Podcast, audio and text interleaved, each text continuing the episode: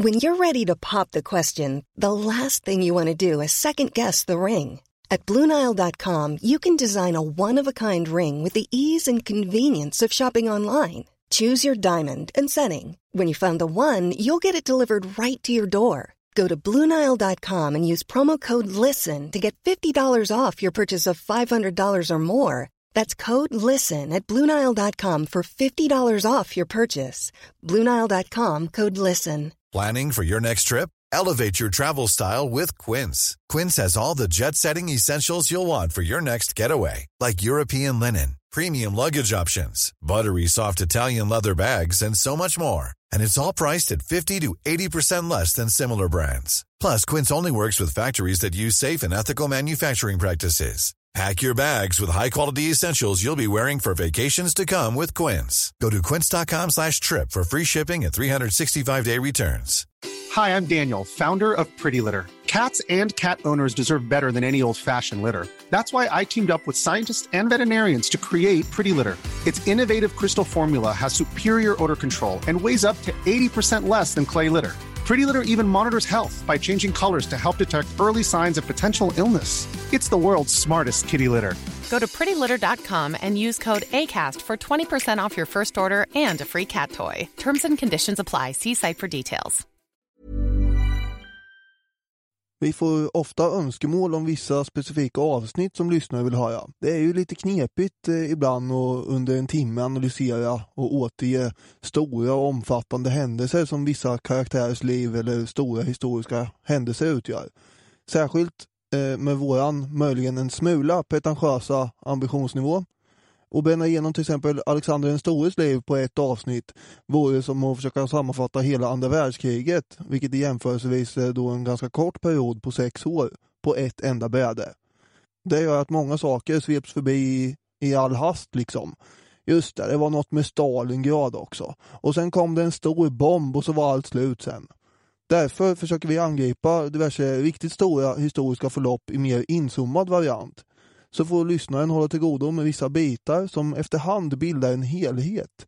Samtidigt försöker vi ju i varje avsnitt ge en översiktlig blick på konsekvenser och orsaker i den stora bilden med. Det här är det 99 avsnittet av Historiepodden och för att det inte skulle gå 100 avsnitt utan att vi så mycket som nosat på en del karaktärer som jag ägnat så mycket tid åt så tänkte jag att vi slänger in ett avsnitt här om Alexander den stores barndom. Det får ni inte. Nu blev det inte så. Avsnitt 99 handlar istället om förutsättningarna för att Alexander den store överhuvudtaget ska kunna göra ett enda skvatt av det han sen kommer att göra. För ingenting kommer ur ingenting. Och därför handlar dagens avsnitt om hur en annan antik gigant, om en tämligen bortglömd, sopar bort spåren av grekisk självständighet. Och vid närmare eftertanke hade vi nog eh, kunnat göra minst tre avsnitt om också den här bortglömda aktören. Idag handlar det om Filip den ande av Makedonien, Alexanders pappa. Nu kör vi!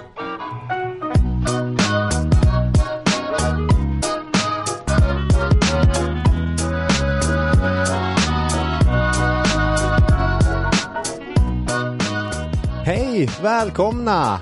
Du och ni lyssnar på Historiepodden, en podcast som varje söndag behandlar ett rykande inaktuellt ämne. Det är 99 gången som vi får lov att hälsa er välkomna och det är härligt tycker vi. Robin Olofsson heter jag, Daniel Hermansson har jag här mitt emot mig. Mm. Och inte vad som helst heller. Det är en väldigt speciell känsla här. Ja, eh, om ljudet är lite annorlunda än det sedvanligt historiepoddsdoftande, lite härligt burkiga ljudet så är det för att vi gör den här podden tillsammans med Radio Play som vanligt, men för första gången i Radio Plays studio. Precis. Och du och jag är synnerligen vana eftersom vi har suttit i radio tidigare i morgonpasset och sådär. Eh, men eh, ändå. Ja, vad är det, en timme var, det är vår totala radiovana. Exakt. Annars är det här en podd som i stor del har tagit form vid diverse köksbord. Det är såklart härligt att ni är med och lyssnar för 99 gången. Det är det som är det allra bäst. Nu talar jag till lyssnare. Och just du som lyssnar, du är faktiskt min favoritlyssnare. Men säg inget till de andra lyssnarna för de blir så avundsjuka. Men du vet ju att det är du, just du, som är min favorit. Nej, alla, alla är mina favoriter. Mm. Ja, så är det ju. Sen vi pratade senast så har Sveriges högsta domstol slagit fast att det är olagligt att fota och sprida offentlig konst i sociala medier. Och därför vill vi uppmana er att bli kriminella brottslingar. Nej, Så- nej. Nähä. Det är oerhört viktigt att ni inte, och jag kan inte understryka här nog, hashtagga inte histpodd framför en staty. Ja, just det. okej. Vad ni än gör. ni får inte göra det. Under inga som helst omständigheter vill vi se tusen statyer på Instagram, hashtag histpodd. Du kör den omvända psykolog, omvänd psykologi här. Nej, men jag respekterar beslutet från Sveriges högsta domstol som är helt rimligt på alla sätt och vis.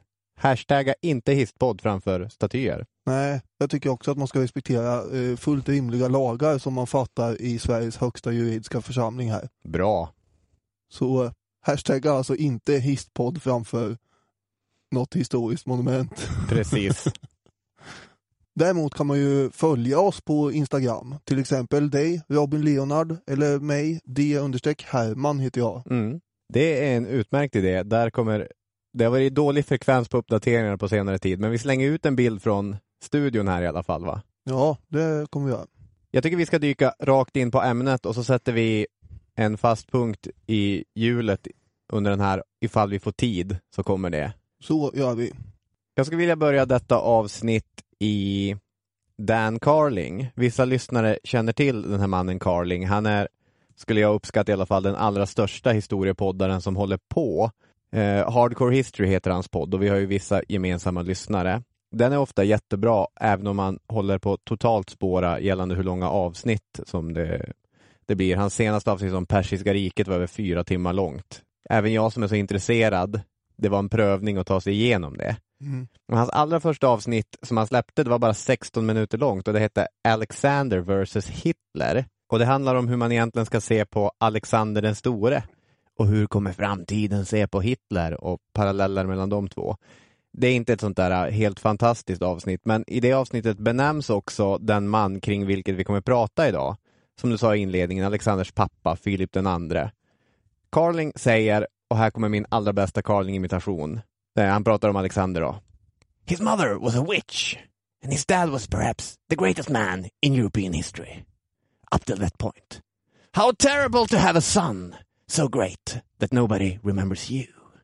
Du berömde ju mig för min patos när jag läste på engelska för något avsnitt sen. Jag måste säga att du, du går in för det här med. Ja, det där är min allra bästa Carling. Det är en liten present till de lyssnare som följer bägge poddarna. Han säger också att Alexanders liv är så fantastiskt att det har förstört fiktion för honom. Efter att ha läst om Alexander så kan man inte längre läsa påhittade berättelser för allting är för tråkigt. Mm. Men eh, verkligheten överträffar ju oftast dikten, så är det. Ja, det är det han menar då. Men trots detta, att han hela tiden återkommer till Alexander och säger att det är den bästa historiska episoden, så har han fortfarande inte gjort en serie avsnitt om honom. Utan det är om alla andra, om romare och om Darius och Kyros och det är om allting, men han har, om mongolerna, men han har aldrig gjort en lång episod om Alexander. Och där tänker jag, Daniel, Kom, kommer det här nu som jag misstänker? Daniel Hermansson, känner du igen dig i dels Da- Dan Carlings beskrivning av Alexander den stores liv? Ja, det har du redan sagt att du gör till viss del, att Mm. verkligheten överträffar dikten. Varför har det dröjt 98 avsnitt innan vi får lite tung makedonsk action? Ja, det var ju det jag förklarade delvis innan. Att eh, det är svårt att veta ibland hur man ska angripa det här. Man vill ju inte bränna iväg heller. Det är svårt att på ett vettigt sätt utan att det blir för snuttifierat beskriva hela den här långa perioden och allt som händer, tycker jag. Mm. Och eh, dessutom eh, vill man ju ha den där, eh, ja, moroten eller vad man ska säga och se fram emot och veta att det här avsnittet är fortfarande ogjort och det är kul. Ja. Och det kommer inte bli ett enskilt avsnitt om det heller. Det gäller en del andra ämnen också som vi får efterfrågade. Mm. Därför att vi vill ju göra det ganska djupt, ingående om olika saker. ja, du har dina grekiska och romerska militärer och jag har mitt samisk historia får jag ofta önskemål om. Mm. Och det kommer, men jag måste ha det framför mig. Ja, ska vi börja? Ska vi ta fram penseln och måla upp en fresk? Eller kanske ta upp sprayburken och skriva en tagg? Söndra och härska. Ja, det är Philips eh, eh, ordval, Mm? eller ordspråk. Valspråk, eller vad heter det? Du... Han sa så i alla fall. Ja, precis. Men eh, jag tänkte, som vanligt så måste vi ha en bakgrund som kanske blir ganska omfattande här. Men det är för att förstå vad det är som händer. Nu dricker du vatten i mungipan här för att undvika att eh, sörplar har sig. Väldigt speciellt det här. Eh, ja. Grekland under 400-talet har vi Peloponnesiska kriget som pågår mellan 431 och 404 före Kristus. Just det. Och det som vanligt med årtal, det är bara liksom att bortse ifrån om man tycker det är jobbigt. Det kommer ju vara en del årtal här, men det är ju för att liksom orientera sig. Var i hela friden håller vi hus i historien? Det här kriget hade ju utspelat sig mellan eh, Aten och eh, Sparta. Aten hade ju intagit den dominerande eh, positionen och rollen i, på grekiska halvön efter att man hade klarat sig från persernas angrepp där i början på 400-talet. Just det. Efter perserkrigen så, när man har enat så fint mot en gemensam fiende så ryker man ihop. Mm. Ja, först hade Aten haft en stund i rampljuset där. Men sen eh, efter det här Peloponnesiska kriget så kommer ju då Sparta och tar över den rollen under en period. Grekland bestod ju av flera olika stadsstater och under 300-talet så genomgår ju de här ganska häftiga och allt mer ivriga dödsryckningar. Just det. Eh, det fanns ju, förutom de här större städerna, förstås eh, eh, en landsbygd där de olika bygderna hade gått samman då i olika federationer och förbund. Men under det här 300-talet så kommer inte stadsstaterna och federationerna att kunna garantera stabilitet vare sig socialt eller politiskt. Det blir väldigt ökade klyftor och så. Mm. Och 371, eh, då får ju Sparta också en smäll på käften av den uppåtgående stadsstaten Thebe som istället tar över någon form av eh, dominerande roll då. Det är inte så att de styr över de andra, men det är de som, ja vad ska man säga, eh, de har eh, störst inflytande ändå. Just Precis det. som eh, Sparta och Aten hade haft tidigare. Så att om det här är ett pokerbord så är det just nu TB som är stack leaders. De sitter där med och kan inte styra. Det är, jag älskar jämförelsen, för det är inte så dumt. Nej. Det finns eh, någonting som kallas för stasis, eh, är begreppet. Det betyder då inbördeskrig, så då kan man lika gärna säga inbördeskrig egentligen. mm, just det. Eh, och eh, det här började då tära under 300-talet ganska häftigt på den grekiska halvöns befolkning. Det är otrygghet och det blir militärkupper som avlöser varandra till höger och vänster. Och det är tyranner som övertar makten. Och ibland uppfattas ju det som positivt helt enkelt, för då får man stopp på det här kaotiska tillståndet som har varit. Just det.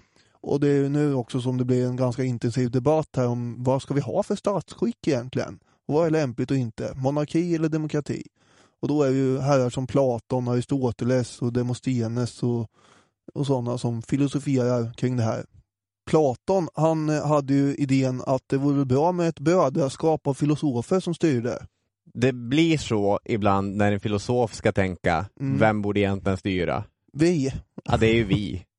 en slags intellektuell elit av välutbildade herrar där ingen skulle vara en sekund under 50 år. Nej, det, man måste ha lite erfarenhet också. Mm. Och filosoferna hade ju börjat göra skillnad på det här med inbördeskrig inom en stadsstat och något som kallas för polemos, som då är ett acceptabelt krig mot yttre fiender. Okej. Och där ingår också andra stadsstater då. Men i Platons eh, text Staten så börjar han resonera kring det där och kommer fram till att eh, även krig mellan greker måste man väl nästan eh, betrakta som oacceptabelt.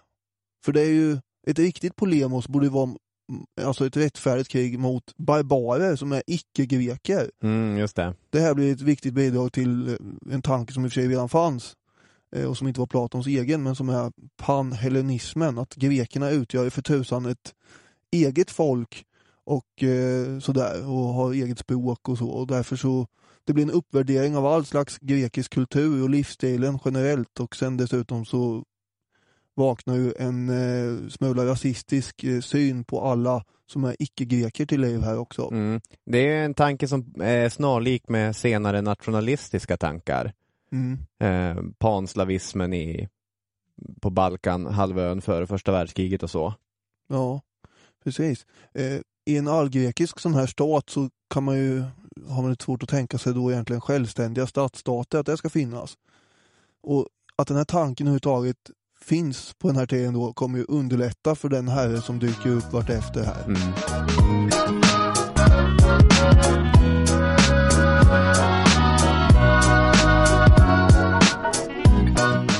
Under 400-talet då, hur var det i Makedonien då? Det var mest får som gick omkring där. Får och en och annan vinduva. Och så, jag vet inte vad du menar. Ja. Nej men Makedonien, det är väl något så här märkligt halvgrekiskt kungadöme ovanför det riktiga Hellas, det riktiga Grekland. Mm, så är det ju. Och under 400-talet så hade Makedonien styrts av framförallt tre eh, starka kungar och de hade då upprätthållit nå- någon slags enhet av strukturen här så att det var en sammanhållen stat trots enormt påtagligt tryck utifrån. Just det. Den sista eh, av de här tre hette Arkelaos och han styrde i 14 år fram till 399.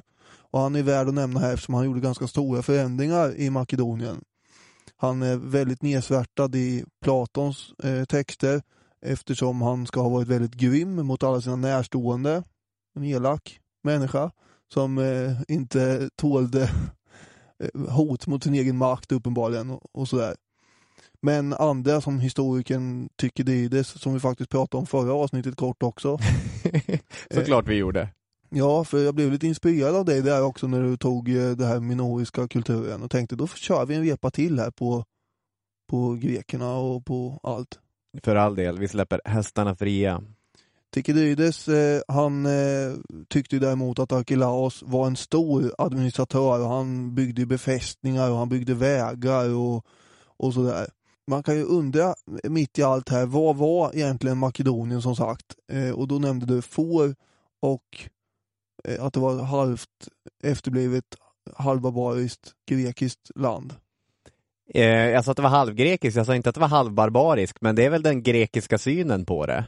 Ja, så är det ju. De kallar ju ibland makedonierna för barbarer. Mm. Till exempel den här Arkelaos. För det var ju som sagt fattigt och knapert i jämförelse med Grekland och de hade ju, hur var det med språket här egentligen? Ja, men språket är ju, är ju märkligt därför att det, det är väl en, en form av grekisk dialekt egentligen, men med stort inflytande låneord från andra språk som, som var i närheten, illyriska till exempel. Mm. Och på det sättet, en grek som talade eh, ja, ren klassisk grekiska hade svårt att förstå dem. Men till exempel Filip som vi kommer in på sen, han hade inga problem att uttrycka sig på grekiska. Nej. Och ambassadörer från Makedonien kunde ju kommunicera med grekerna utan tolkar och sådär. Mm. Det kanske går att jämföra med när svenskar och norskar pratar med varandra. Man kan ju begripa. Ja, det är nog inte alls en, en dum bild. Jag var väldigt intresserad av det här att de såg det som en blandning mellan greker och barbarer, för min tidigare förståelse hade varit det här att antingen var du grek eller så var du barbar, att det inte fanns några gråzoner. Mhm. Men bevisligen så gjorde, alltså, en perser eller en german, alltså senare under den romerska perioden, är barbar och att det, det, det är vattentäta skott. Mm. Eh, Ja, jag viftar lite grann nu för att visa det här, men, men så är det ju absolut inte. Och många av eh, de, den grekiska intellektuella eliten kunde ju till exempel ta jobb i Grekland. Euripides som I är Makedonien menar jag. Ja, precis, i Makedonien. Euripides som är en av världslitteraturens största namn, till exempel skrev han om Medea, som också nämndes i föregående avsnitt av Historiepodden. Han avslutade sin levnadsbana i Makedonien under just kung Arkelaus, dit han hade blivit inbjuden. Ja precis, för han eh, försöker ju förändra det här och blev lite av någon slags mecenat eller beskyddare av grekisk konst och litteratur och sådär. Mm. Och han samlar en massa, som du sa, grekiska kulturpersonligheter och sådär i Pella som en av de största städerna där i Makedonien heter. Just det. Ska jag säga också att Makedonien, det här antika riket, har inga eller väldigt vaga kopplingar till Makedonien, den moderna staten, som man kan hitta på en karta. Det är högst rimligt att ta upp ja. De var ju inte överlyckliga eh, i Grekland över det faktum att det skulle dyka upp en stat eh, som hette Makedonien Nej. när den kom på 90-ta- 90-talet. Precis, så att flygplatsen i Makedonien heter Alexander den stores flygplats. Ja, de gillar inte det här helt enkelt. Nej, det, det är väldigt förvirrande. Eh, men eh, han var ju inte grek. Alexander den store? Nej. Ja, nej. nej. nej, men de vill gärna föreställa sig det verkar det som. Ja, okej, grekerna ja. Mm. Ja, ja det blir, vi ska väl reda ut huruvida hur grekiska de här herrarna egentligen är. En makedonisk kung då eh, blir utsatt för en del sårbarheter och du nämnde Illyrien här. Mm. Jag tänkte lista tre stycken stora problem som en eh, makedonisk kung hade att ta hänsyn till. För det första så eh, väljs ju kungen av de vapenföra soldaterna. Alla kandidater till att bli kung eh, kommer ju från samma ett då också. Ja. Och eh, ja, alltså det, det blir lätt så att en och annan kanske förlorar någon droppe blod i, i valkampanjen här. Ja. Eh, jag kan läsa ett citat från en text som du har skrivit. Styrelseskicket kan liknas vid en variant av demokrati parat med autokratisk monarki, vilket är lika märkligt som det låter. ja, just det. Det var därför jag skickade den här texten till dig, för att du skulle läsa upp den. Ja, det var, det var kul Ja. att man fick. Ja, men mer än så behöver vi inte bjuda på för tillfället. Eh, den eh, första punkten är att Illyrien finns ju faktiskt väster om Makedonien. Och det är då ett område som sträcker sig ända till eh, Adriatiska havet. Där bor en massa människor som ständigt har utgjort ett ganska allvarligt hot mot eh, stackars Makedonien. Illyrierna var ett samlingsbegrepp mer eller mindre på alla som bodde där. Man hade rätt dålig koll på vad det var för ena egentligen. Man visste att där har vi något som vi kallar för Illyrien. Och sådär. Ja. Och under 400-talet så hade det förekommit eh, flera olika krig och eh, illyriska invasionsförsök därifrån. Nej, nu kommer de igen tänkte man jämt. Och eh, punkt två är ju då att Aten eh, under 400-talet har varit väldigt imperialistiskt och med våld tagit sig in och lagt vantarna på olika makedoniska områden och koloniserat delar av låglandet. För Makedonien är ju både Lågland och högland. Just det. Och eh, man hade med ganska stor möda lyckats värja sig från total kollaps där under de där tre kungarna jag nämnde innan, varav Arkelaos var en. Mm. Men när Peloponnesiska kriget är slut, eh, då är ju Aten borta ur leken. Då dyker Sparta upp istället. Typiskt. Ja, för då är de förbannade på att Makedonien inte har ställt sig på spartanernas sida och sådär börjar hota med invasioner och gräva i kanterna. Så det är alltid så att den ledande makten i Grekland verkar makedonierna också ha problem med. Eh, och den tredje är då att eh, är man kung eh, i Makedonien så får man alltid räkna med att det finns ett internt hot från diverse andra i släkten, eh, potentiella tronpretendenter. Eh, och det här underlättas ju inte direkt av att eh, man i den här kulturen höll på med polygami, så det fanns ju alltid en hel uppsjö av eh, maktsugna prinsar som kunde tänka sig ta över makten. Så, eh, så det gällde ju att parera sånt med. Mm. Bortsett från diverse andra barbarfolk runt omkring. Sånt är ju såklart ett stort problem, att det kan skapa osäkerhet, men sådana, det brukar man säga om, om det romerska systemet också, att ett system som är byggt så mycket på äregirighet, eh, det tar ju fram väldigt kraftiga äregiriga människor. En monarki där du hela tiden måste med, med kniv och knytnäve kämpa för din plats ska ju ta fram väldigt slagkraftiga eh, kungar. Mm. Både Filip den andre och Alexander då, hans son, kommer ju vara mycket Mm. kompetenta, slagkraftiga herrar. Ja, det är så man överlever på den där tronen. Mm. Arkelaos, han hade inte överlevt, han hade blivit ihjälslagen eh, sägs det av en av sina många svärsöner som inte var nöjd med att han fick eh, en utav, han ville väl kanske ha en annan dotter än den han fick. Hur som helst så blev han mördad till slut. Och eh, då kommer det en rad ganska svaga eh, regenter eh, och träder in där fram till det att under sju år eh, Amyntas kommer och det eh, börjar styra då från år 392 och det är Filips pappa. Och han kommer styra i 22 år där. Okej. Han hade haft en väldigt besvärlig inledning. Eh, för så fort någon eh, makedonisk kung dog, ja då stormade de där förbannade illyrierna in och började riva i områdena. Så det var en tid av ganska stor osäkerhet för att hålla riket vid liv överhuvudtaget. Men eh, den där Amyntas eh, lyckades ju med det trots allt. Och sen går han och dör och då kommer Filips två äldre bröder och eh, fortsätter stridigheterna med grannarna i området. Till exempel området mellan Makedonien och Grekland kallas ju för Thessalien. Okej. En av eh, Filips äldre bröder då som blev kung istället, som heter också Alexander den andre. Han råkade ut för lite revolter, eh, bland annat i Thessalien som eh, man för tillfället hade lagt vantarna på. Och eh, då eh, får man hjälp av Thebe som är den nya stormakten som sagt. Eh, Men i gengäld mot att man ska få hjälp av Thebe mot de här upprorsmakarna så får man lämna en person i gisslan och det råkar bli lillebror Filip. Mm. Så han eh, kuskar iväg dit och får sitta där i tre år nu. Och det var ju en period av positiv. Ja, för Filip i alla fall. Ja. Det där är väl, han kommer bli oerhört påverkad av TB. Dels deras krigsföring med den allmänna grekiska kulturen överhuvudtaget. Mm, Världen hade sett väldigt annorlunda ut om inte Filip hade suttit som gisslan i TB. just det.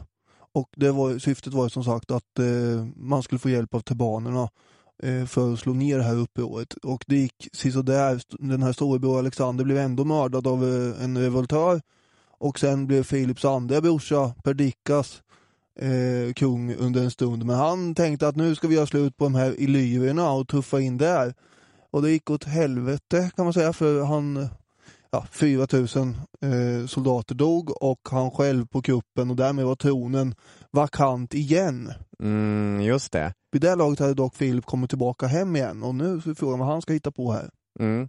För om man då ska gå efter någon typ av fastslagen successionsordning så var ju det man skulle göra, man skulle vänta på att Filips brorson skulle bli myndig för att få ta över tronen, men så blir ju inte riktigt fallet, även om Filip den andra, offic hans officiella titel blir som riksföreståndare för Makedonien, på samma sätt som till exempel Axel Oxenstierna hade varit riksföreståndare för Sverige. Mm. Samtidigt är det ju som sagt så att man väljer kungen så då kunde ju han bli vald där efter ett tag. Mm. Men det är ju, ja, vad ska man säga, eh, han, har, han har ju förtroende, pondus och en ålder som är på hans sida jämfört med den här lilla brorsonen då. Mm, precis. I den allmänna historieskrivningen om Filip den andre så har det sagts att han totalt revolutionerade Makedonien och långt senare i ett tal som hans son Alexander den store kommer hålla för makedonska veteraner som vill genomföra lite myteri återgivet i historikern Arianus texter som du har beskrivit i vårt biografiavsnitt som eh, högsta betyg. Även om han ibland eh, återger talen i märklig detalj. Märkligt detaljerat med tanke på att han inte var där. Mm. Men Men- ändå. Det här talet innehåller bland de mest kända citaten från Alexander och det handlar om det skick som Makedonien befann sig i innan hans pappa Filip. Då ska Alexander ha rytit in. Han fann er! Kringirrande och hjälplösa, de flesta av er i djurhudar, som herdar för ett ringa antal får uppe i bergen. Nu kom det här patoset fram igen. Mm. Det här är väl såklart överdrivet, men inte helt utan sanning, för Makedonien var ju verkligen inte som de grekiska stadsstaterna. Det var inte urbaniserat som till exempel Aten var.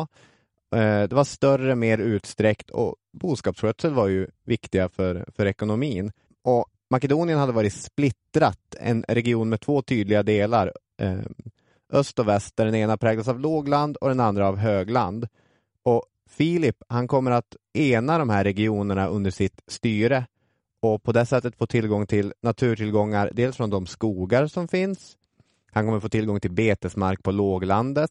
Han kommer få tillgång till silver och guldgruvor. Och det är ju en bra grej, för silver och guld, det kan man prägla mynt utav. Mm. Det är positiva Ja. tillbehör. Precis. Kan man betala soldater med, till exempel. I Paul Cartledges bok om Alexander den store så använder han termen gentrifiering som vi kanske annars kopplar till när medel och överklass flyttar in, rustar upp och fördyrar arbetarklassområden i städer. Och så därför är det kanske inte helt, helt lyckat ordval eftersom Philips uppfräschning av Makedonien inte gör att tomtpriser stiger i Makedonien så att makedonerna flyttar ut och det kommer massa rika atenare och flyttar in istället. Men någon typ av uppstädning sker att dörren för att göra Makedonien ännu mer grekisk, ännu mer hellenskt och resurser som kommer igenom makt och möjliggöra expansion sätter ju igång här. Mm. Direkt när han eh, tillträder så är det ju också kaos eh, i början. Det är de här eviga illyrierna och det är en, en del uppror här och var också. Men han har ju, eh, som du sa innan, söndra och härska. Mm. Det är liksom hans grej. Eh, löften, muter, giftermål kan han ägna sig åt många gånger om. Ja. Sjufaldigt till och med. Och eh, för all del vapenmakt. På de här sätten så gör ju han bort eh, hot från diverse tronpretendenter och, och eh, liksom folk som håller på och hotar med att sno områden från makedonierna. Mm. Slutligen så samlar han också en så stor armé så att han kan eh, banka tillbaka hotet från illyrierna i väst och eh, de har ändå tränat också under ett antal månader innan han besegrar dem 358. Men eh, den armén som han har 358 som besegrar illyrierna är ändå inte jämförbar med den som han kommer ha senare när han Nej. går in i Grekland för det blir mycket tränande här nu vartefter. Just det. Eh, nu... Nej just det, du vill inte köra ett Rocky-montage på det här, du har sparat det till en annan grej. Nej, vi kommer, vi kommer käbbla lite grann om vilken episod här som egentligen mest präglas av ett Rocky-montage. Men här har vi alltså ett träningsmontage. Mm. Man kan ju välja själv. Jag tänker mig att det är det här fallet då. Man ser eh, ett gäng eh, makedoniska soldater som håller på att göra armhävningar och kastar spjut och, och tränar och tar på sig nya rustningar som de har knåpat ihop och, och sådär. Just det. Just det. Ska man ändå säga något om själva organiseringen av armén när vi ändå är här nu? Ja, det tycker jag att vi måste göra.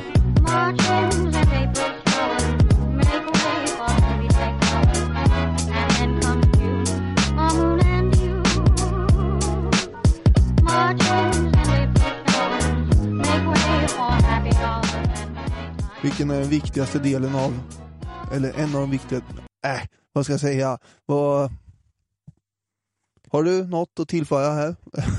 det lät ju väldigt... Jag kommer ihåg, ja, jag har något att tillföra här. Jag kommer ihåg ett möte som vi hade på eh, min skola där du jobbade en gång. Då en, eh, En gång i sex år ja, eh, då en erfaren eh, militärintresserad historiker tittade på dig och så tittade han på mig och så säger han Daniel, jag tror inte att Robin känner till vad den makedonska falangen är ens en gång. Nej, gjorde du det? Nej, det gjorde jag såklart inte, men där, där var man inte med i klubben. Nej. Men så jag skulle säga att falangen Mm. är viktig. Just det. Och det är ju infanteriet. De har en fem meter lång pik som är deras grej, som kallas för Sarissa. Just det. Den väger ungefär 6 kilo som man ska gå runt och konka på. Eh, de uppträder i kompakta fyrkanter. Det finns ju olika bud på hur många eh, ledsdjup det var. Om det var 10 eller upp till 16 led. Eh, Därom täter man. Men hur som helst, så de främsta leden håller ju den här sarissan vinklad framåt. Och då blir det ju liksom, ja det måste man göra i tvåhandsgrepp då eftersom det är 6 kilo man ska hålla så här. Ja, plus att den är hur lång som helst. Ja, man svänger inte runt med den där hur som helst med lillfingret. Nej. Men eh, det blir ju ungefär som en igelkotts. Ja, just det. Ja. Men, eh, nu fattar jag hur, du menar. En grupp och så sticker ut långa pinnar Det, behö det behövdes en igelkotts eh, för att det skulle, ja, Jag fattar precis. vad bra. Och då, man har ju diskuterat fram och tillbaka om det här var Philips egen innovation eller om man hade övertagit det här från företrädare som till exempel Arkelaos. Mm. Men eh, sen en grej som definitivt är Philips grej åtminstone, det är ju att han förstärker kavalleriet och att det blir en väldigt viktig enhet. Mm. Och kavalleriet, det är de som rider, för er som inte är så militärhistoriskt bevandrade, som jag var för ett år sedan typ. Kavalleristen har i alla fall en lång lans som i regel brukar användas som kastspjut för man har inga stigbyglar på den här tiden så man måste ju klämma åt runt eh, buken på hästen antar jag, eller knäna där för att liksom hålla fast och då är det lite svårt att stöta med den här grejen. Just det. Ma- Man stöter in i något så flyger man bakåt två meter från en häst som rusar framåt. Mm. Så därför är det antagligen inte ett stötvapen som det var på medeltiden. Men de hade också, när man kastar iväg den här då, måste man ha något annat att slåss med. Så då hade de ju förmodligen då, eller de hade ett kort svärd också som man kunde gå över till. Just det.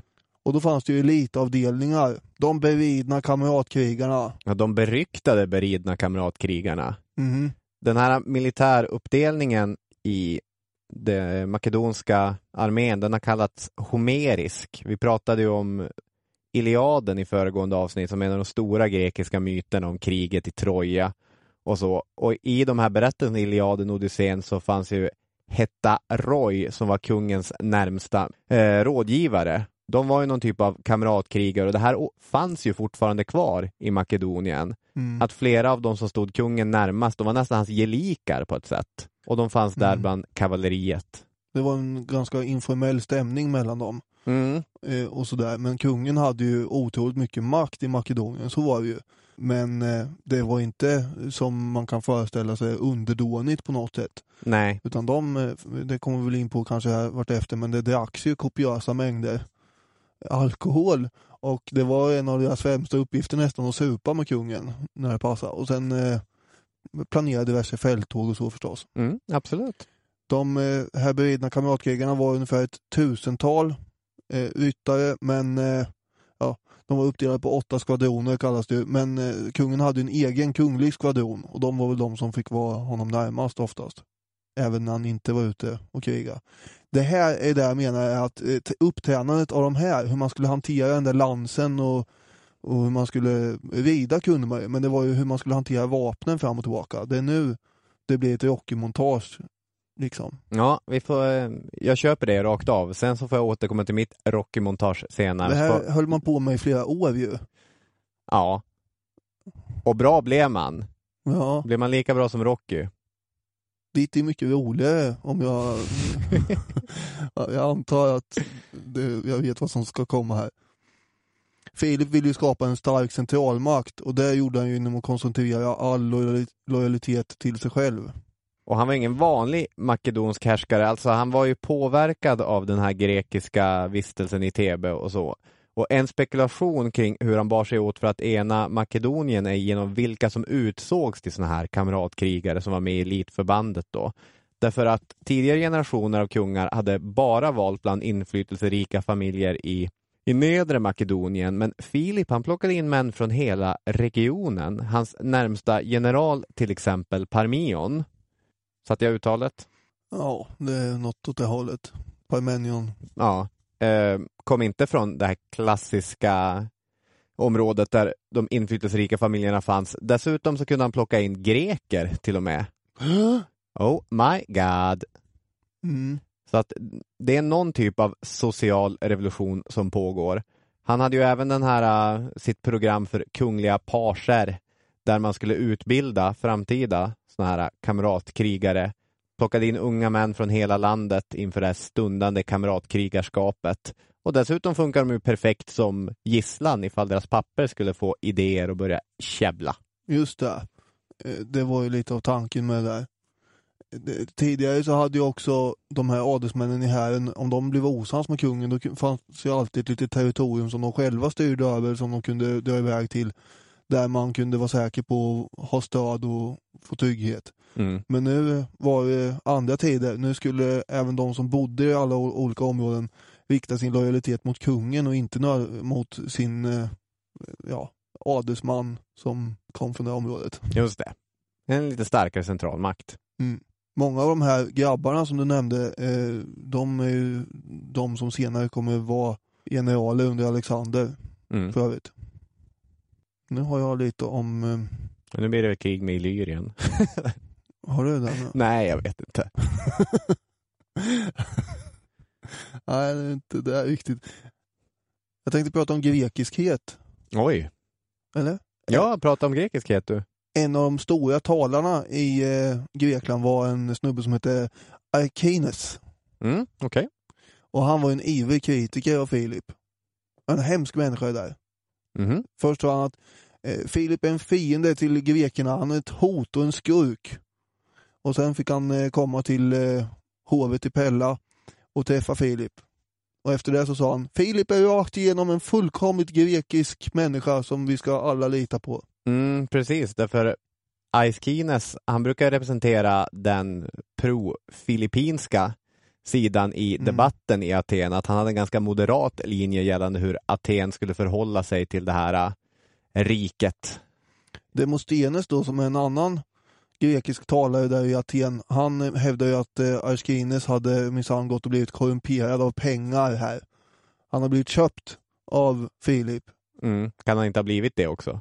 Eh, Mycket möjligt, men han kan faktiskt lika gärna blivit köpt av eh, Filips eh, charm. För eh, han var ju intresserad av eh, grekisk kultur.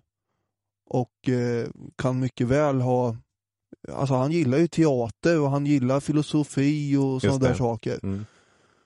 Och då tänkte jag man kan prata lite om makedonierna här och om de är, hur grekiska de är egentligen. De är inte fullt lika civiliserade. Det finns ju ett stänk av råhet och opolerad fasad över de här människorna, Mm. tycker ju grekerna. Och de är ändå imponerade av grekisk kultur. De här makedonierna, de vill ju framstå som om de är kulturellt civiliserade. Ja.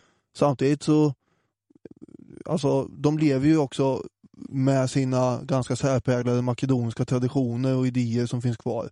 En tradition är till exempel att om man inte har fällt en stor vildsvinsgalt någon gång i sitt liv utan ett nät, ja då får man minsann eh, sitta upp vid matbordet och äta som, en annan, som ett våp. Det är först när man har gjort det där, liksom haft ihjäl en galt utan nät, som man får ligga ner vid matbordet som en civiliserad människa. Ja. Det var en regel man hade. Man hyllar ju djärvhet och mod och det, det krävdes ju en del sånt om man skulle fälla sådana här farliga djur som fanns. Det fanns ju faktiskt lejon i det här området på den tiden. Björnar och kanske antagligen också panter och leoparder och sånt. Mycket farliga grejer. Ja, det skulle jag hävda. Ja, ja, ja, absolut. Och sen var ju den här egenheten med fylleslagen som överskuggar allt som de städade grekerna kunde föreställa sig. Mm, de var hårda på flaskan. Det här kommer ju både Filip och kanske framförallt hans son Alexander sen Mm. präglas djupt av. Ja, de spär ju inte ut vinet det minsta utan här bälgar man i sig kopiösa mängder. Eh, helt enkelt tills man inte vet vad, vad som är upp eller ner. Nej, precis. Vaknar med enorm bakfylleångest, torr mun och invaderade jag Illyrien igår. Vad hände? Ja, gjorde jag det eller inte? Hur, oj, har jag gift mig nu igen? Ja, vem är den här gången? ja, men eh, för till exempel polygami är en annan grej som inte var lika direkt vanlig i, eh, i Grekland. Nej. Spartanerna hade väl något drag av det här och där, men inte på, alls på samma sätt som makedonierna. Makedoniernas förhållning till grekisk kultur är ju, och livsstil kan man nästan likna vid men barn som leker vuxna, tänker jag. Det är något skört över hela den här leken. Det finns ju det finns en yta som föreställer något, men vet vad det är så kommer det där verkliga barnet fram i den här spelade rollen och så någon råkar klippa till någon och så börjar man gråta och så är hela leken havererat. Ungefär så är känslan med eh, makedonierna som försöker framstå som civiliserade. Ja. Filip, eh, han hade ingen utbildning eh, från när han var barn och sådär. Inget vidare kulturellt djup, utan det här försökte han ju ta igen i vuxen ålder. Och ett exempel är ju på en av eh, Philips, eh, ja det är hans sista bröllop, Mm. när eh, eh, budens farbror Attalos eh, hyllar eh, den nya giftermålet eftersom nu har Filip äntligen gift sig med en makedonisk eh, tjej här. Mm. Så nu ska man få en makedonisk eh, äk, tvättäkta son hoppas han ju. Just det, han fick lite 40-50 års kris eller vad det nu var där mot slutet. Ja, och eh, något sånt. Mm. Och så skulle det komma en eh, makedonisk eh, arvinge då tänkte man sig. Men då fanns ju redan Alexander. Mm. Och han blir vansinnig när han hör Attalos stå och eh, hylla eh, det här kommande hotet mot Alexander. Och vadå äkta makedonier? Som om inte Alexander var en äkta mar- makedonier bara för att hans mamma var från Epeiros. Ja. Olympias hette ju hans mamma. Så då slänger ju Alexander helt enkelt eh, sin eh, bägare i huvudet på Attalos och, och säger att han borde skämmas. Eh, Du har kränkt mig. ja. Ja, och då blir Filip vansinnig i sin tur.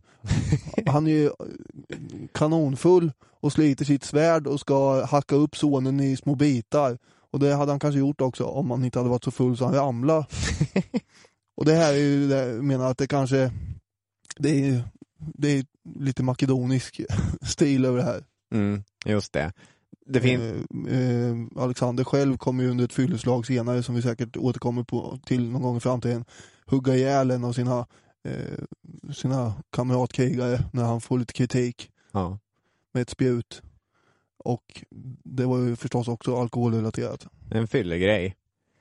Det finns en annan sån här äh, anekdot man kan dra för att förstärka bilden av makedoniernas råheter då. Att eh, han kommer, eh, Filip kommer rikta sitt örnöga mot staden Olyntos som även om det låg norr om det egentliga Hellas så var det ändå otvivelaktigt en grekisk stat. Eller stad snarare. Och den här staden belägrades länge och slutligen enligt berättelsen i alla fall hur han tog sig in i staden var genom att han mutade människor Mm. inne i staden som öppnade portarna för honom. Ja, då gör han sig hemmastad där inne i Olyntos. Så kommer det, då kommer det greker och börjar klaga hos honom. Hörru Filip, dina, dina medlemmar i hovet, de säger att vi är förrädare. Ja, Filip då, han sätter sig ner och så kliar han sig långsamt i håret och liksom drar sig lite i skägget och så säger han med klok och eftertänksam stämma, tänk samma röst som kanske Bagheera i Djungelboken har. Mhm. Jo, förstår du, det är så här att jag måste be om ursäkt. Mina män, mina makedoner, de är tyvärr av ett särskilt oborstat slag. De känner inte till att man inte får kalla en potta för en potta. Ja, just Ja, det säger ju något. Något säger det. De grekiska filosoferna hade ju då eh, börjat eh, komma fram till eh, tanken att det kanske inte skulle bli så att det var filosofer som styrde världen ändå. Mm. Och då börjar man styra om den här tanken att eh, om man inte kunde få filosoferna att styra världen så kunde man få de som styrde världen att bli lite mer filosofer. Och ur det här perspektivet så eh, var Filip en ganska lovande kandidat. Han kanske kunde bli en, eh, en god och bra ledare med filosofiskt sinne, tänkte ju många av de här filosoferna.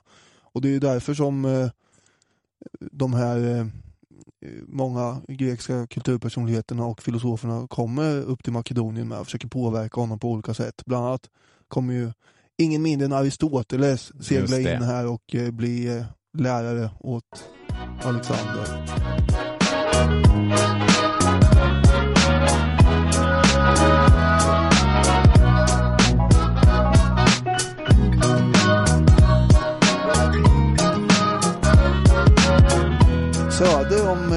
Makedonien, vad har vi där då? Grekland. Ja, och däremellan Vad finns där?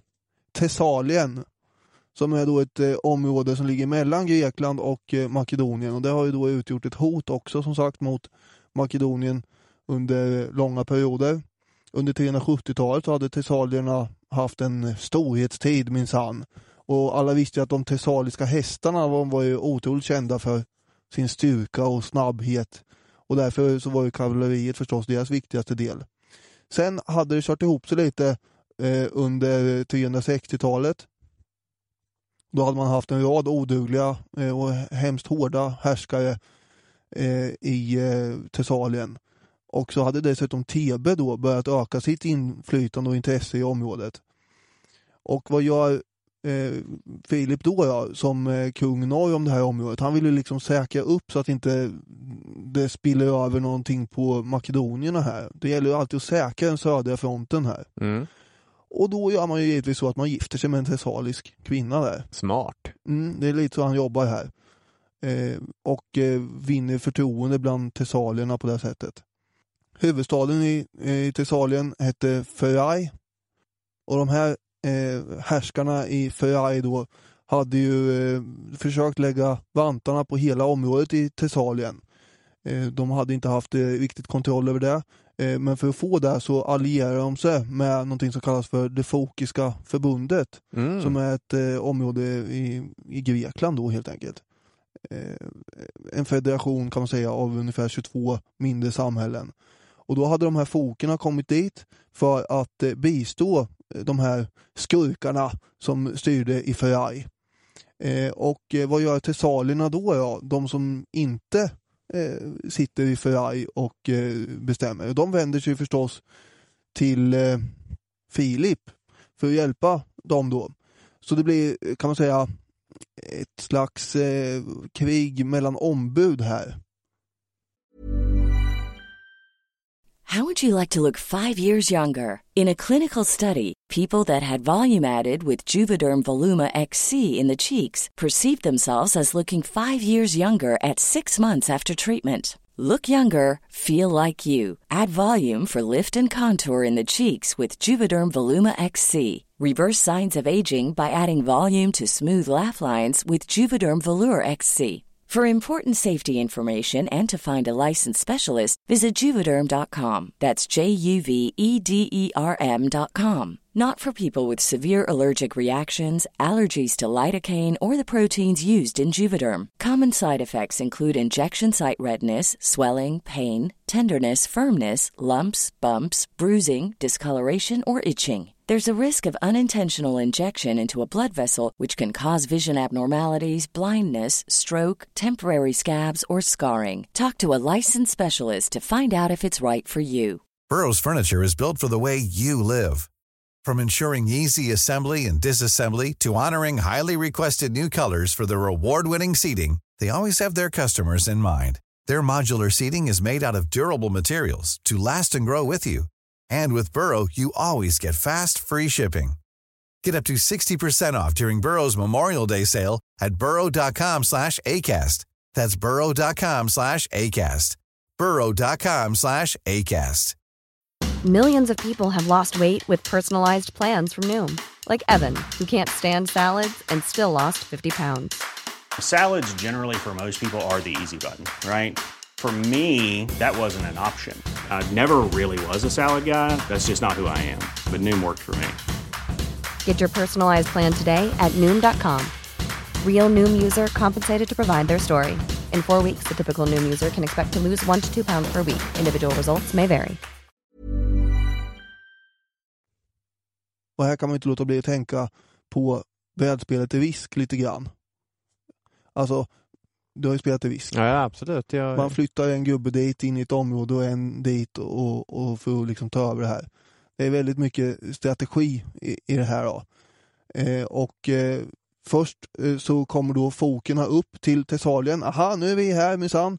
Och oj, här är ju visst en massa makedonier också. Vad ska vi göra med dem? Jo, de besegrar vi. Och då blir Filip slagen först, så han måste retirera in i Makedonien igen.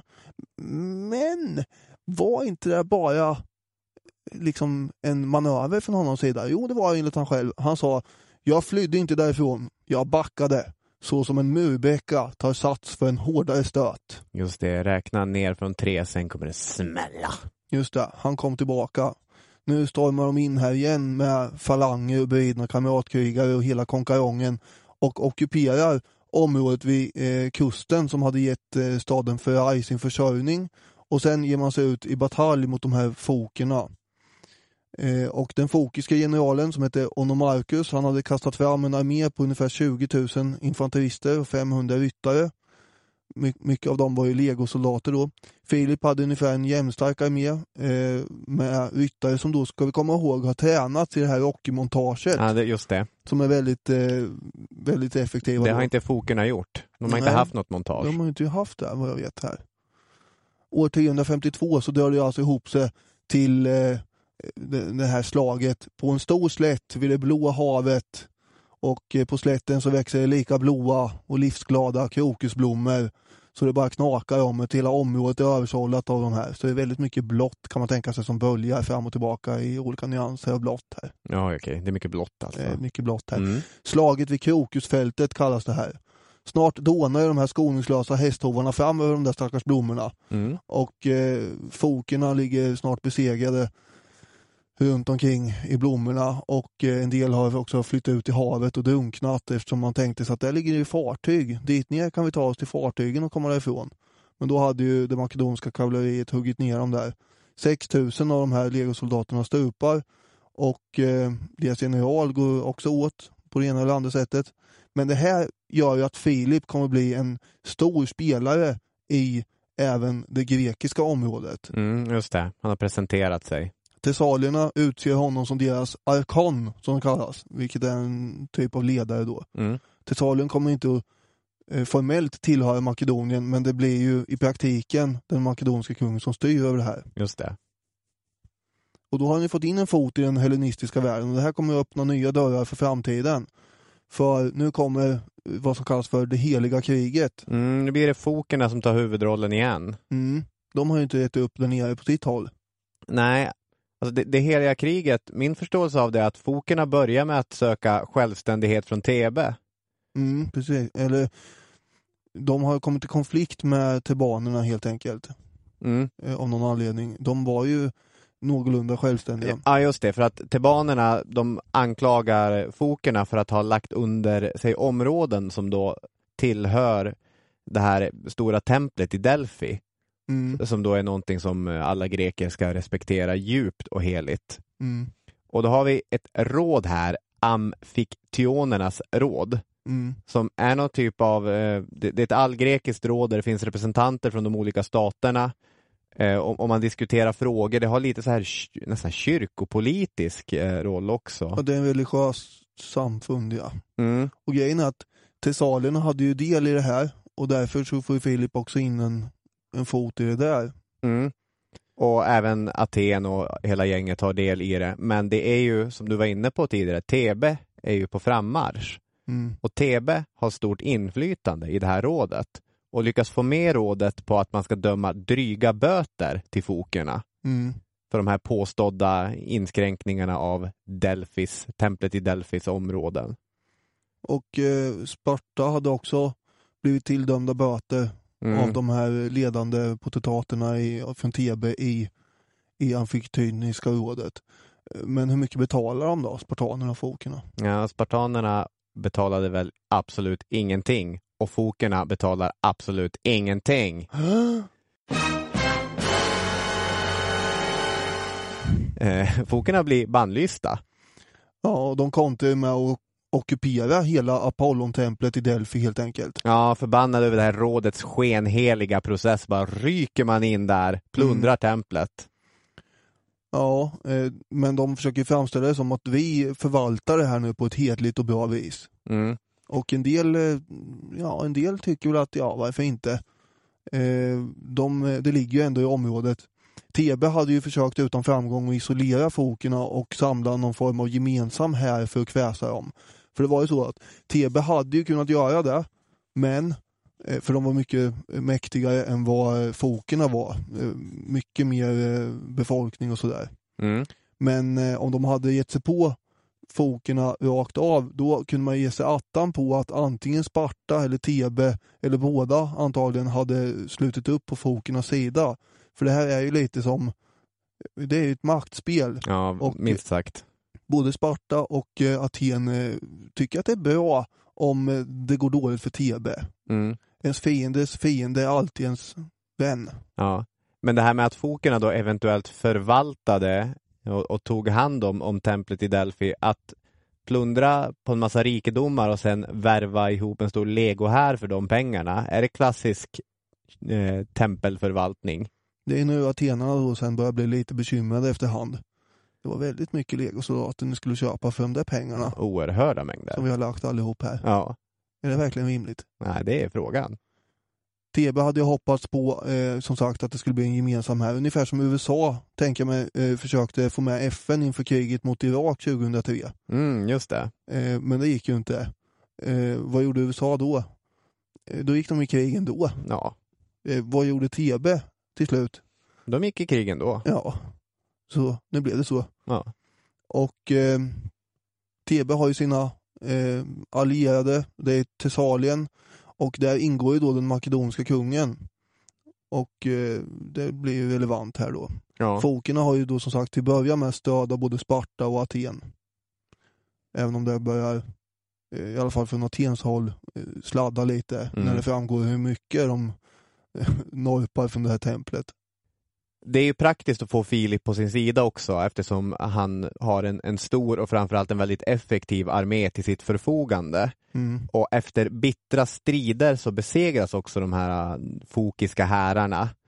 Och man tar helt enkelt beslutet att vi bränner deras städer. Vi kommer döma dem till dryga skadestånd till eh, templet i Delphi. De får bo kvar i sitt land, de här fokerna, men det, det är obefästa byar som det handlar om, så det är, det är inte total utplåning som gäller, men det är ändå ganska stränga straff som utdöms. Och dessutom kommer Filip ta deras plats i det här äh, amfiktionernas råd och på det sättet ha en stol där som en, en riktig helensk stat. Mm. Sitta och mysa lite grann där. Det är inte dumt. Aten, vi kommer ju, de kommer bli centrala här och vi pratade tidigare om en Demostenes Mm. eh, som då är en legendarisk retoriker eller vältalare, politiker och jurist som han var i Aten. Han kommer flyga fram här och bli den stora antagonisten mot Filip den andre. Därför han hade hela tiden propagerat mot Filip som han såg som en barbar, som han såg som ett hot. Eh, I början när Filip hade till exempel ockuperat Olyntos, den här grekiska staden, så hade Demosthenes i tre stycken kända tal eh, försökt övertala Aten om att vi måste undsätta staden. Och när han äntligen fick med sig atenarna, då var det ju för sent. Och Demosthenes, alltså han är ju, det här är då mitt rockmontage, därför han är ju en närmast mytologisk figur. Han föds enligt sägnen med ingenting going for him. Han är ful, han är lungsvag, han har talfel, han har spasmer och ryckningar. Men skam den som ger sig. Då sätter man på eh, den motiverande musiken och så tränar man bort allt det här. Scen 1, han står där vid stranden och försöker överrösta vågornas brus genom att skrika. Det går inte, han har för svaga lungor. Scen 2, han sitter vid sitt papyrus och där han memorerat Tykydides samlade verk och skriver det från minnet om och om igen för att förbättra sin formuleringsförmåga.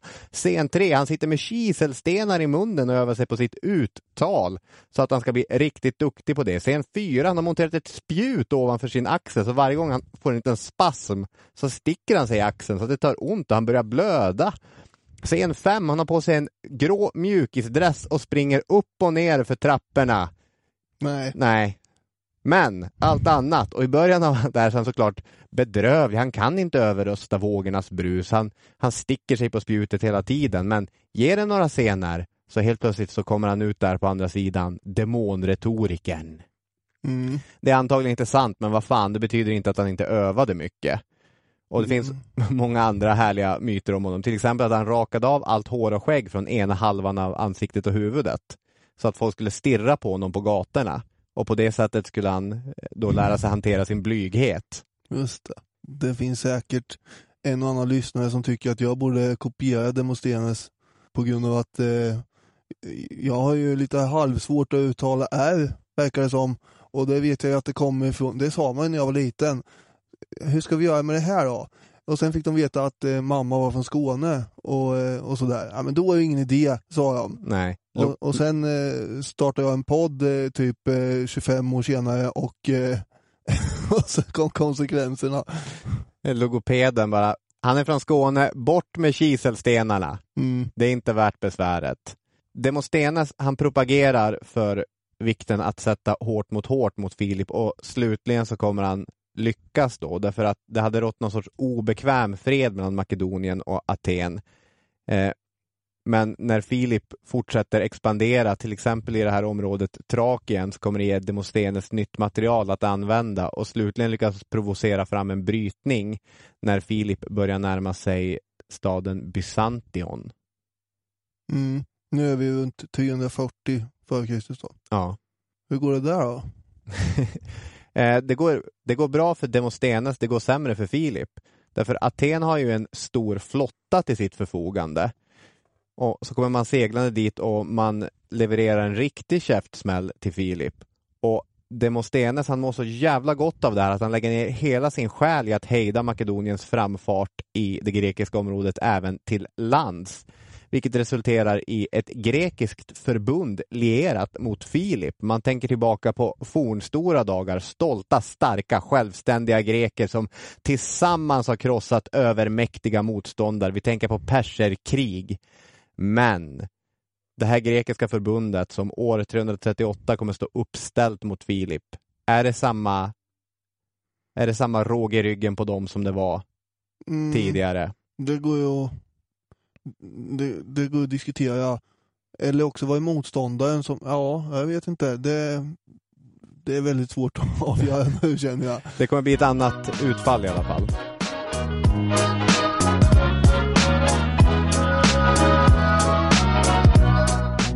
Jag tänkte fylla i lite bara angående det här med grekiska förbundet du pratade om här och Demosthenes försök där. Mm. Han hade ju sänts ut från Aten till Thebe för att försöka få dem att gå ihop med Aten då. Mm. Vi måste ju göra det här för den grekiska frihetens skull som du, som du sa. Eh, och eh, tebanerna de sätter sig ner och funderar, hur ska vi göra det här egentligen? De är fortfarande allierade med Filip. Mm. De har ingen anledning egentligen att gå eh, i krig med honom. Eh, om man inte tänker att de är ändå greker och han är makedonier. Nej. Utan utifrån det perspektivet borde de ju hålla ihop med Aten då i så fall, även fast de har hatat varandra. Eh, och i Thebe så hade det funnits en spricka eh, ständigt mellan eh, de olika tebanerna om man skulle fortsätta med den här alliansen med den här halvbarbariske Filip eller om man skulle avsluta den. Och Filip hade sänt ambassadörer till Thebe som eh, sa att vi vill ha tillstånd att gå igenom ert territorium så att vi kan nå fram till Aten. Ni behöver inte vara med och kriga, bara vi får gå igenom här. Men den begäran avslog Tebe och hade sagt ja till Demosthenes. Ja, nu ska vi slåss för den grekiska friheten här. Och i och med att man säger till eh, Philips eh, diplomater att eh, nej, ni får inte gå förbi här ens, då havererar ju all slags diplomati. Och alla de som eh, var emot ett krig i Tebe, de skickas ut ur stan, ut med, de fick gå i exil där. Och eh, när det här beslutet fattas så är ju Filip bara en dagsmarsch bort ungefär Okej. från, från stan. Så de hade ju kunnat undvika att dras in i det här genom att tillmötesgå hans krav bara. Det hade inte varit så himla konstigt eh, egentligen.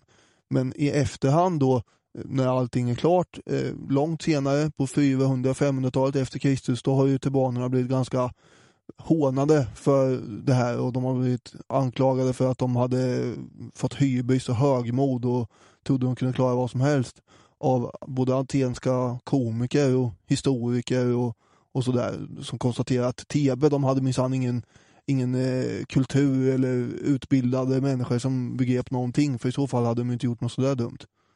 Men i verkligheten så kanske man kan istället säga att de var de sista som kämpar för grekisk frihet här eftersom eh, de går ju med på det här förfrågan från Aten och Aten var redan rökta. De skulle hamna i krig med, med Filip oavsett i princip.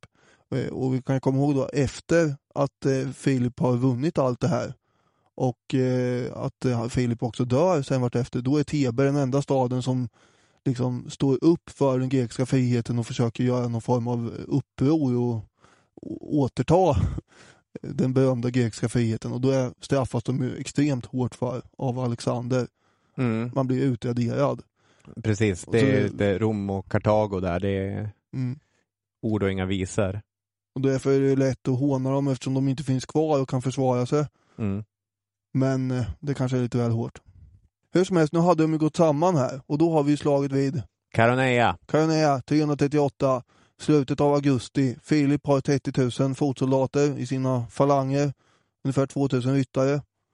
Grekerna var ungefär lika starka. Syftet från grekernas håll är att stänga vägen för Filip in i det här området Boetonien som är Tebes region. En ganska bra plats för defensiv krigföring mellan två berg.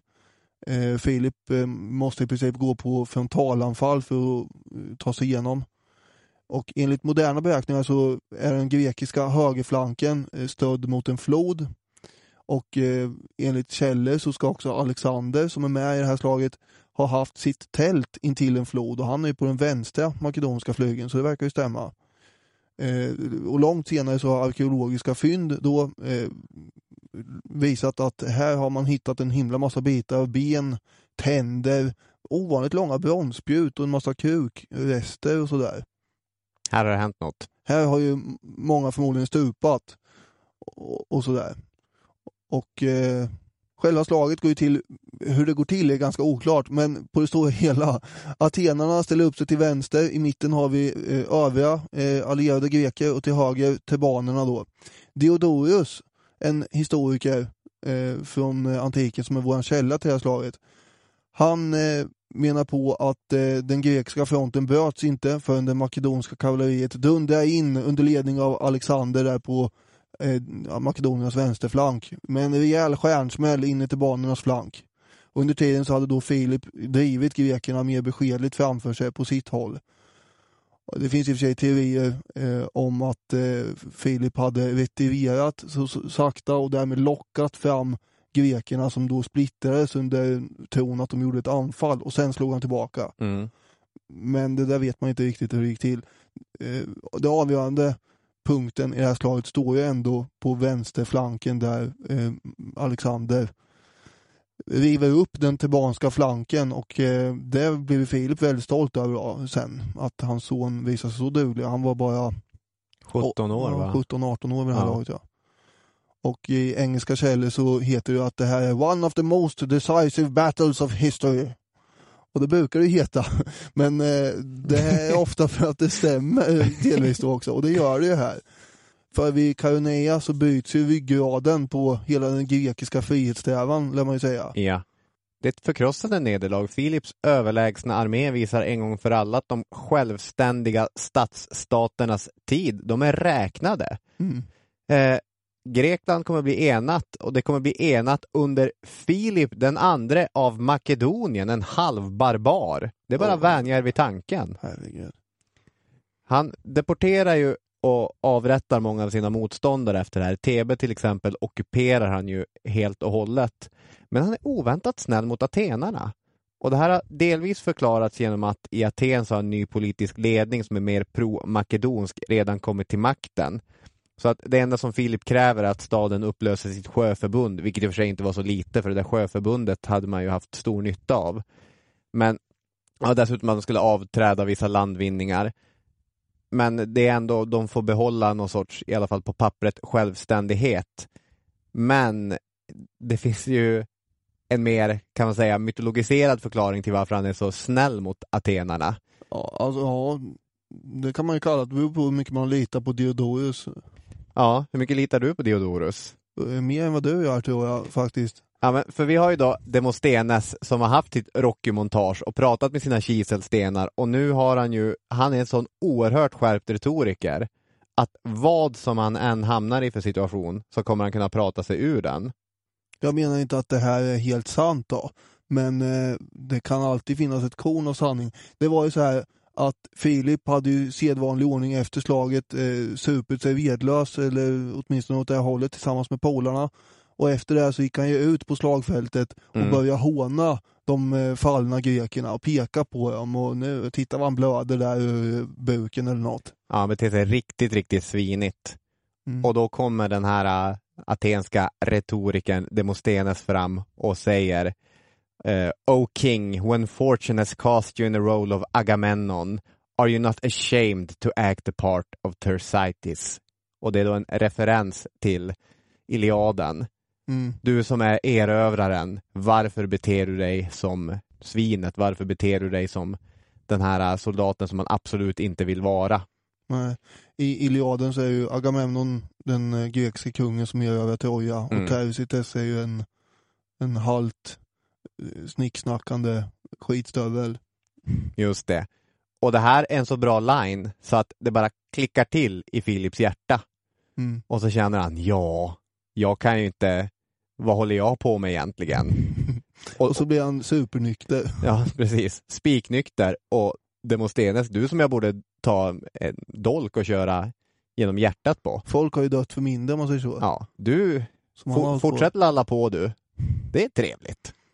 Ja, alltså han eh, låter väl eh, Demostenes leva då för, för det gör, han får ju fortsätta leva av någon anledning. Mm. Fast han är den största hetsaren mot makedonierna. Mm. Eh, och eh, ja, det kan ju vara för att han vill vinna någon form av välvilja från atenarnas håll åtminstone. Han vill inte ha mer bråk med dem. Nej. Får jag bara säga det att vid platsen vid Karoneia så har, finns det ju ett lejon, en staty som tittar ut över slagfältet. Mm. Och ingen vet vem som har rest den här statyn eller när.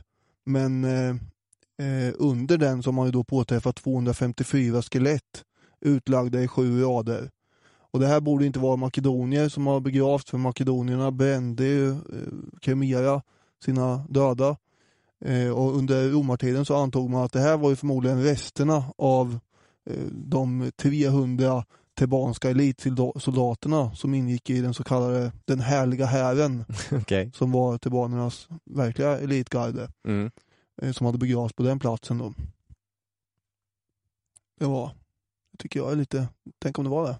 Tänk. Det kan ju ha varit andra också visserligen från grekernas håll men ändå. Ja. För de var just bara 300 stycken.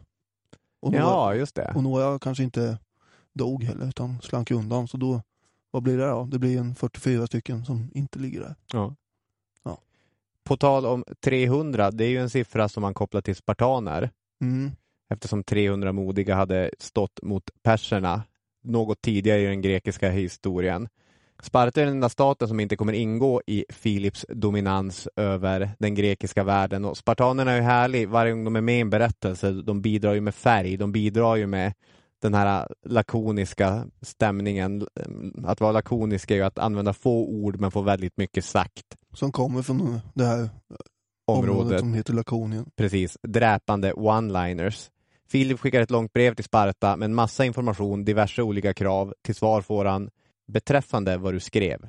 Nej. Kort och gott.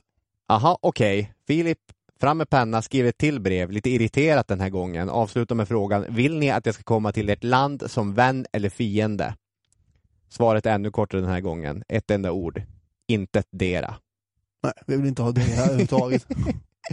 Det är såklart bra grejer, men forna tiders Sparta hade makten att göra de här begreppen livsfarliga. Mm. Sparta som det ser ut under Philips den andra tid har egentligen ingen backning. Alltså deras lakoniska stil skriver fortfarande ut checkar på stora belopp, men det finns ingenting kvar på kontot som täcker de här checkarna. Kommer du på någon bra sportslig referens här? Något eh, fotbollslag, supportrar eller något sånt där som är väldigt kaxigt fast det var länge sedan de var bra? Ja, men det, det är klart att det, man kan göra kopplingar till flera gamla engelska klubbar som en gång i tiden var oerhörda storheter och erövrade Europa, men numera lever mycket på gamla meriter. Ingen sagd, ingen glömd. Mm. Nu var jag försiktig. Ja, verkligen. Filip antar ifrån spartanerna allt utom deras allra äldsta område, dalen mellan åsarna Taigetos och Parnon. Liten plätt får de ha kvar.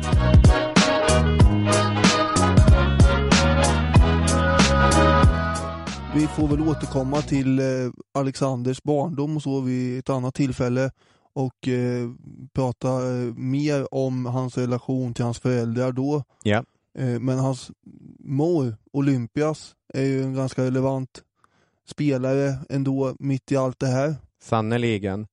Eh, en kvinna som tidstypiskt beskrivet av Alf Henriksson på 50-talet var citat, en skön kvinna med vilda och fruktansvärda passioner. Hon var extatiskt religiös och ägnade sig åt orfiska och dionysiska mysteriekulter. Mm. Hon hade för vana att under nattliga orgier rusa omkring bland de makedonska bergen med ringlande ormar i händerna. Ja, så heter det. Ja, det luktar att det är lite tillrättalagt så att Olympia ska passa in i den här sexiga häxarketypen eller helt enkelt vara raka motsatsen till den återhållsamma, hunsade grekiska kvinnoidealet. Men hon var ju intresserad av dionysiska kulter och var ju en, en kvinna med, med stark politiska intressen. Mycket ambitiös och hennes högsta mål eh, överställt allt annat var ju att eh, hennes son då skulle bli kung. Precis. För Alexander hade ju varit den givna arvtagaren fram tills, som vi var inne på tidigare, Filips pappa på äldre dagar kärar ner sig in makedonier.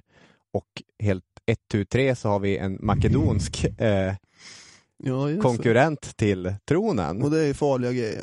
Mm.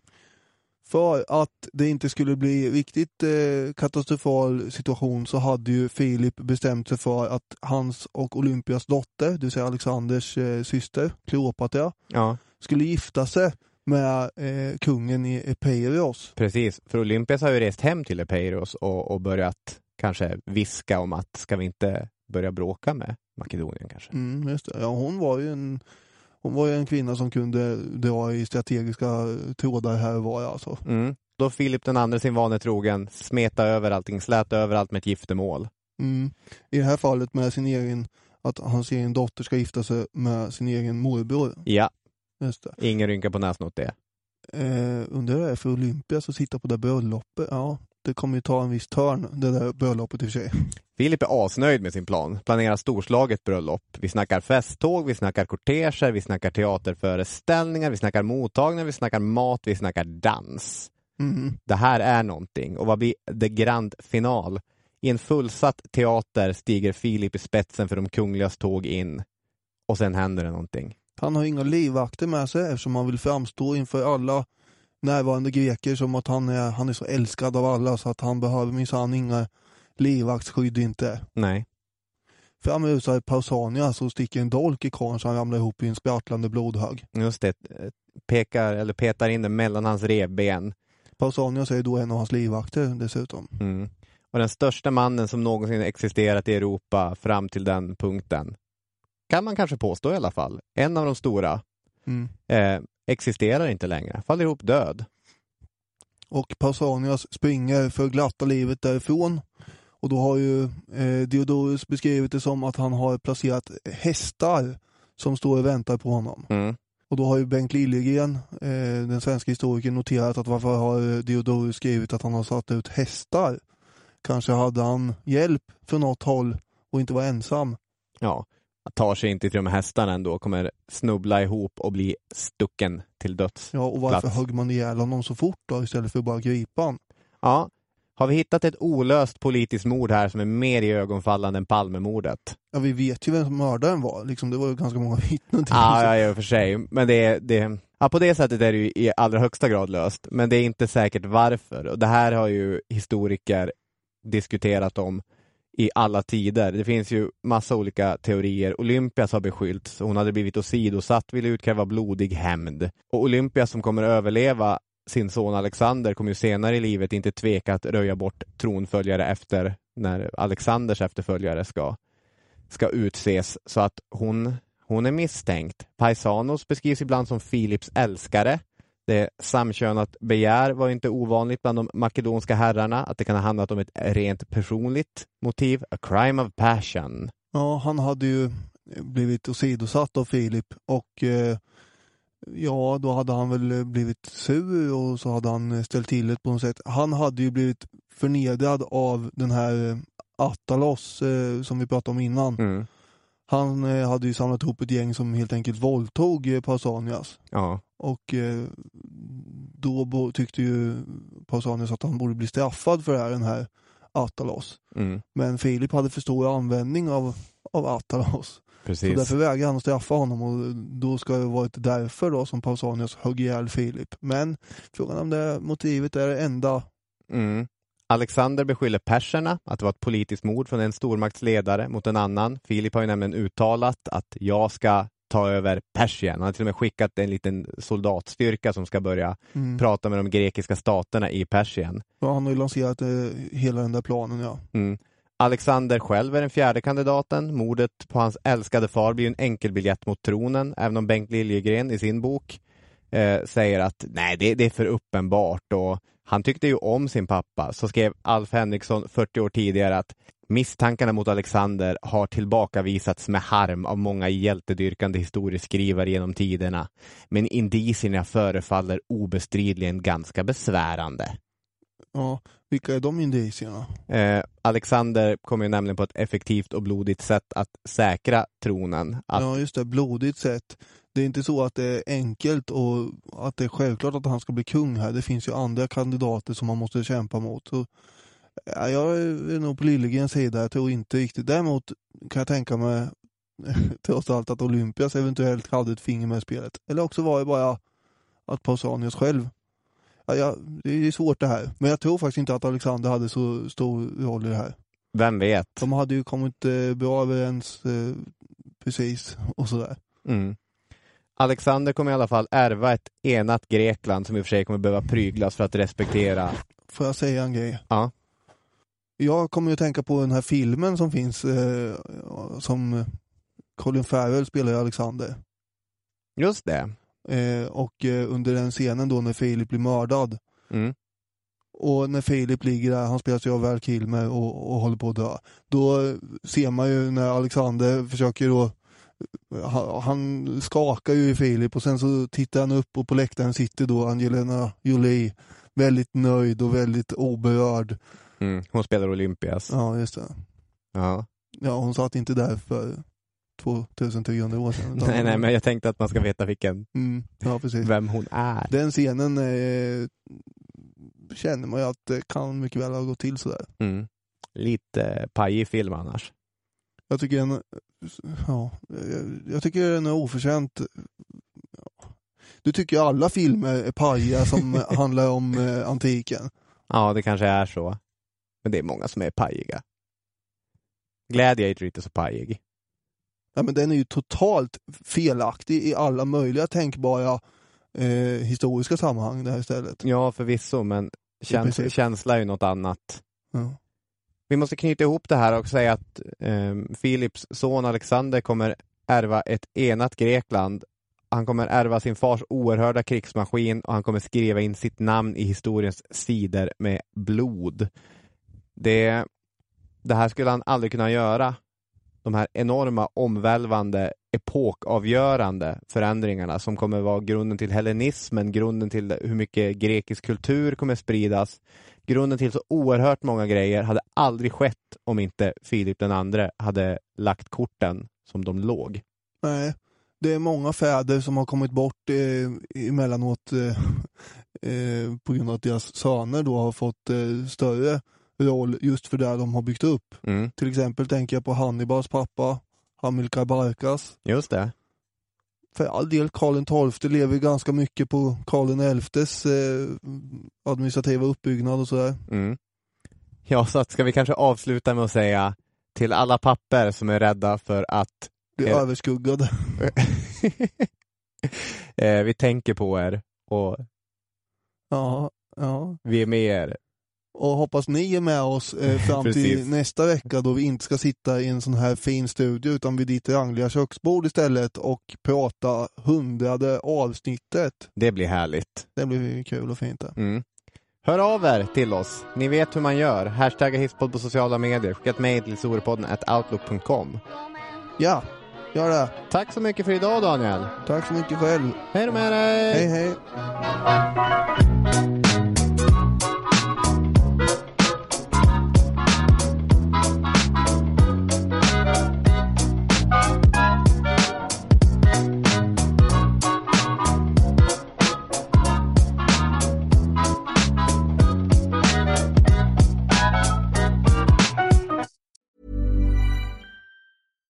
Here's a cool fact a crocodile can't stick out its tongue. Another cool fact you can get short term health insurance for a month or just under a year in some states. United Healthcare short term insurance plans are designed for people who are between jobs, coming off their parents' plan, or turning a side hustle into a full time gig. Underwritten by Golden Rule Insurance Company, they offer flexible, budget friendly coverage with access to a nationwide network of doctors and hospitals. Get more cool facts about United Healthcare short term plans at uh1.com. Hey, it's Danny Pellegrino from Everything Iconic. Ready to upgrade your style game without blowing your budget? Check out Quince. They've got all the good stuff shirts and polos, activewear, and fine leather goods, all at 50 to 80% less than other high end brands. And the best part? They're all about safe, ethical, and responsible manufacturing. Get that luxury vibe without the luxury price tag. Hit up quince.com slash upgrade for free shipping and 365 day returns on your next order. That's quince.com slash upgrade. Hi, I'm Daniel, founder of Pretty Litter. Cats and cat owners deserve better than any old fashioned litter. That's why I teamed up with scientists and veterinarians to create Pretty Litter. Its innovative crystal formula has superior odor control and weighs up to 80% less than clay litter. Pretty Litter even monitors health by changing colors to help detect early signs of potential illness. It's the world's smartest kitty litter. Go to prettylitter.com and use code ACAST for 20% off your first order and a free cat toy. Terms and conditions apply. See site for details.